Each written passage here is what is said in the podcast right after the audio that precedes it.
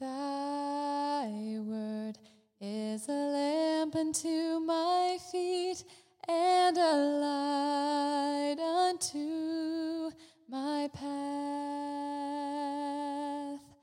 Thy word is a lamp unto my feet and a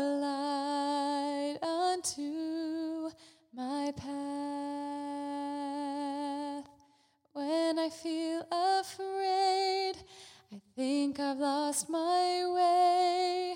Still, you're there right beside me, and nothing will I fear as long as you are near. Please be near me to the end. Thy word is a lamp unto my feet and a light unto my path. Thy word is a lamp unto my feet and a light unto my path. Psalm 19, 7 through 9. The law of the Lord is perfect, reviving the soul. The testimony of the Lord is sure, making wise the simple. The precepts of the Lord are right, rejoicing the heart. The commandment of the Lord is pure, enlightening the eyes. The fear of the Lord is clean, enduring forever. Now, here we're going to look at the five different words for the word. But before we do, if you read through Psalm 19, you'll notice a very interesting name change. So in verses 1 through 6, actually, here's a reading experiment. Read through Psalm 119 and then mark how many times the Lord is referred to in verses 1 through 6, and then mark how many times the Lord's referred to in 7 through 14. Now, I'll go ahead and give you the answer. In 1 through 6, you'll notice he's only called God, and that's the generic term, El, Elohim, generic term for God. But in the verse 7, there's a shift. And the editors of your Bible, depending on their Bible, they might have spelled it in all capital letters. That'll let you know that the word for Lord is the word Yahweh, the covenant name, the name that the Lord revealed to Moses, the unique and special name for his people. So there's a shift in relationship. And then you count them up and notice there's six. The Lord is named six times in quick succession. And then comes the seventh at the very end. Do you think that's a coincidence? Remember, this is highly structured poetry. No word is a coincidence, no word is out of place. And this is highlighting the reality that there's many things you can learn about the Lord from looking at the beauty and reality of nature, looking at the book of general revelation. But you can only know him personally through his word. This is the place that we learn about who he is. And then here, there's five different words that were given for the word. You might think, well, that's a little excessive, isn't it? Why do we need so many different words to describe the word? Why don't we have one word to describe the word? Well, if you think about it, you know, what's the saying that Eskimos have like 50 different words for snow? But really, the more you know about something, and often the more you love something, the more, the greater your ability to describe that thing in detail in all of its nuances. But also, if you think about it, think about how many different words we have for sandwiches. Mean, you can call them hoagies, heroes, burgers, subs. I mean, we have probably a dozen different names for sandwiches. So I think the word is more important than sandwiches. So, what do we learn from these names? First one, the law, the Torah, the instruction. You know, law doesn't really get in our context at what this is. We think of maybe abstract legal reg- regulations or stipulations, but this is the teaching, the fatherly instruction. I mean, sometimes the law is referred to as the first five books of Moses. So you think, all right, how is Genesis law? How's the story of Exodus law? How's the story of the wilderness wandering law? It's teaching, it's instruction. And then the testimony. It's his testimony. The Bible is not just his instruction, it's his testimony, his personal authority, his vouching for his teaching. It's where God is bearing witness about himself and his truth and his requirements. I mean, it's worth thinking about. Much of the Bible is God's testimony, it's God's perspective.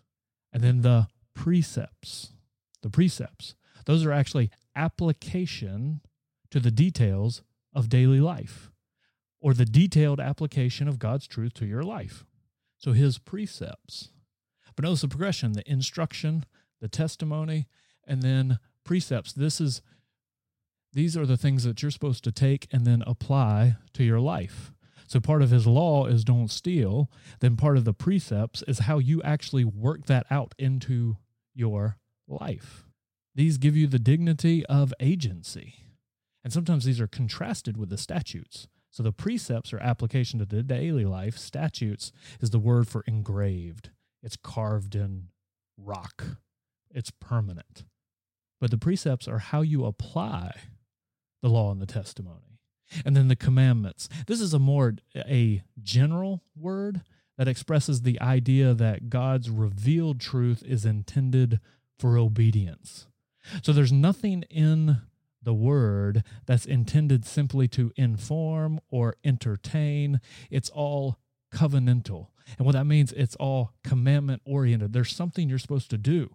There's something you're supposed to know or think. It's supposed to shape your life in a certain way.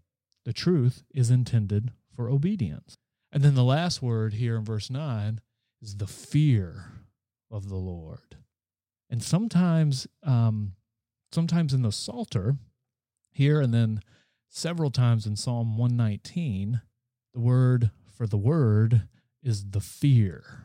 And what that is getting at is that the word is meant to not only foster obedience, but it's also meant to foster a certain reverence.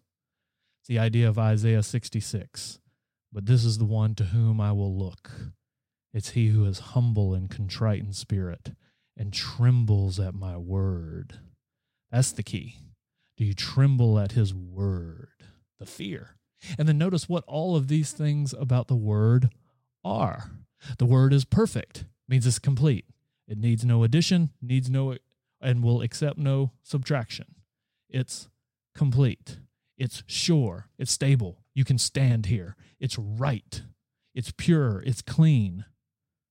What do you think the distinction between pure and clean are? Now, those sound very similar. And even think of pure, think of like, is that ivory soap, 99.9% pure or something like that? Something used to make you clean. Well, I think the distinction between between pure and clean is that pure is something as it was meant to be, untarnished, unstained from sin.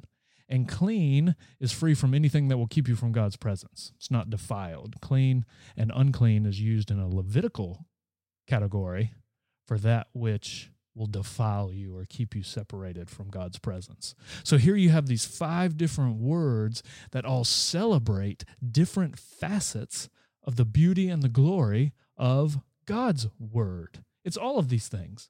It's instruction, it's testimony, it's precepts, it's commandments, it's fear. And then it's perfect, sure, right, pure, clean. But then the word is not only text on a page. Remember what John tells us. In Christ, the word has been made flesh. It's embodied. It's a person. And so you could go back through these verses and you could substitute for every word for the word, you could insert Christ. So Christ is perfect, reviving the soul. Christ is sure, making wise the simple. Christ is right, rejoicing the heart. Christ is pure, enlightening the eyes. Christ is clean, enduring forever. And then what we'll look at tomorrow is the effects, its worth, beautiful verse in verse 10 He is more, the word is more to be desired than gold, yes, much fine gold, and sweeter also than honey in the honeycomb. But for today, let's just marvel at the multifaceted beauty of the word. Praise God from whom all blessings flow. Praise Him, all creatures here below. Praise Him